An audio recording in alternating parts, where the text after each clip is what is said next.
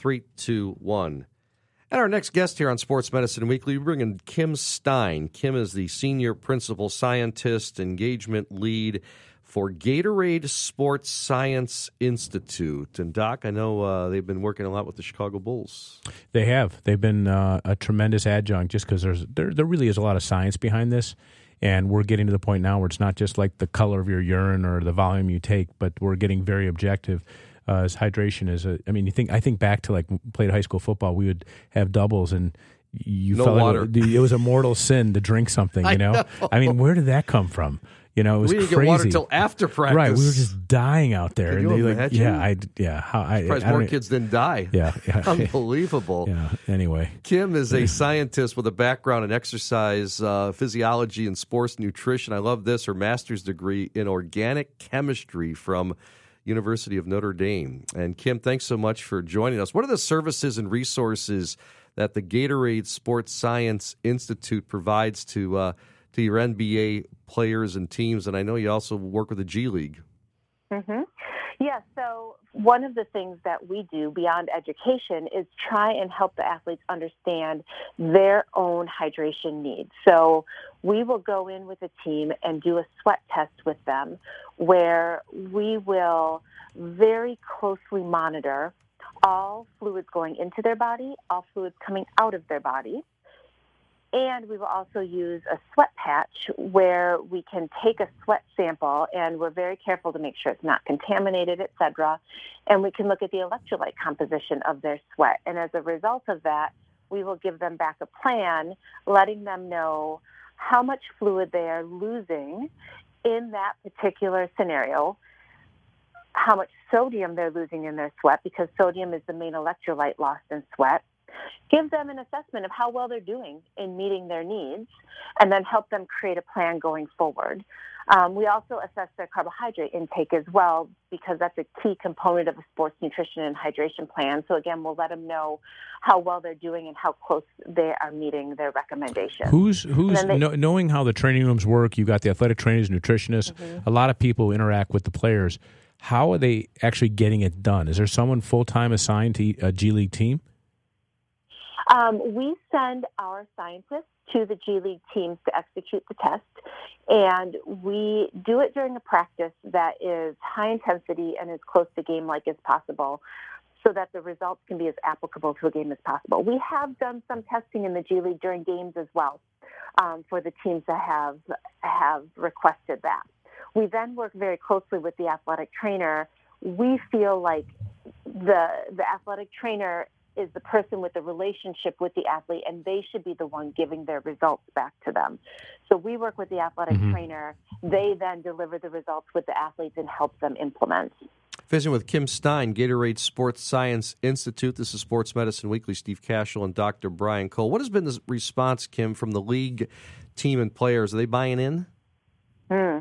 Yes. Um, it, it- one of the fun things for us about doing this is that the the athletes especially tend to be a little skeptical when we go when we go in, and then we do the test. We give them the results. We get to know them a little bit, and then the feedback that we get is always very positive. Um, the the RD that works with the Windy City Bulls shared with me a story of an athlete who told her that you know he got his test sweat testing results was very surprised by them that he wasn't meeting his hydration needs made some made some changes and felt fantastic. Like he could really feel the difference.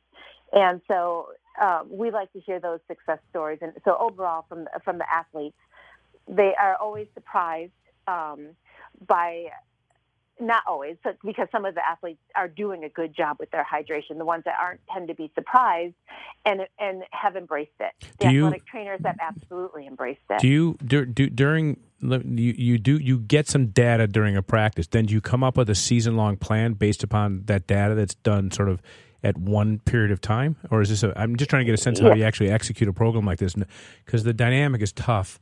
The Yeah. athletes are everywhere. They're they have outside hydration, they have inside under a controlled environment, Mm-hmm. and how you actually you know create a valid metric to say here's a plan. Do you actually come up with a plan that is for the whole season based upon the data you Um, collect over a short period of time? Yes, you are right. It is tough. Um, and the plan we give them is mostly applicable to their to games, to competition. Mm-hmm. Um, in an ideal world, if we had um, as much time as we wanted to spend with a team, we would give them a full hydration profile where we would test them during a shoot around, during a low intensity practice, during a high intensity practice, during a game, because we know that intensity of play is one of the key factors that's going to determine um, determine a hydration plan. Now with basketball, we're a little lucky that the the environment is fairly stable. It's different with an outdoor sport. You're also dealing with environmental changes.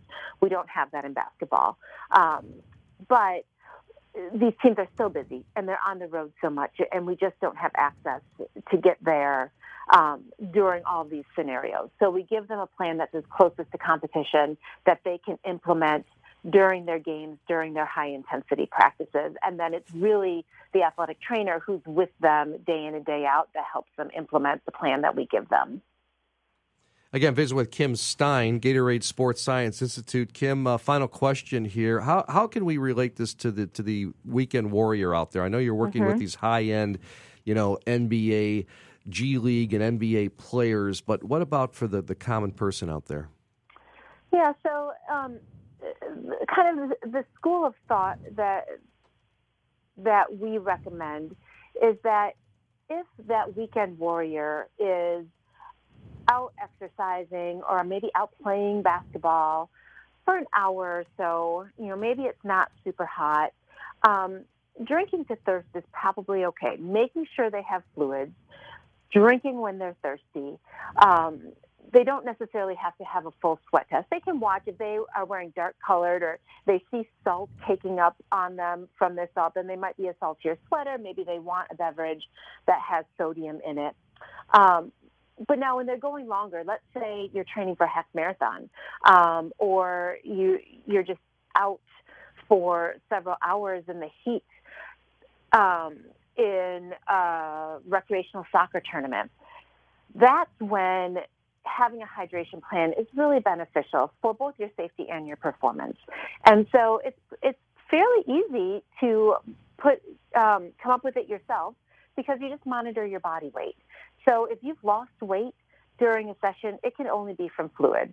And so and you know, one pound is 16 ounces. And so you know how much fluid you need to put back and maybe add to the plan the next time. It's harder to, to assess your own sodium, but um, but you can certainly put together a hydration plan if you need to based on body weight changes. Again, that's if you're going a little bit longer, a little bit harder, or in, in a hotter, humid environment. Senior Principal Scientist, Engagement Lead, Gatorade Sports Science Institute. That is Kim Stein. Kim, thanks so much for joining us here on Sports Medicine Weekly. Absolutely. Thank you for having me. And we're back with our staple of the show, Ask the Doctor, after this. On the score, 670.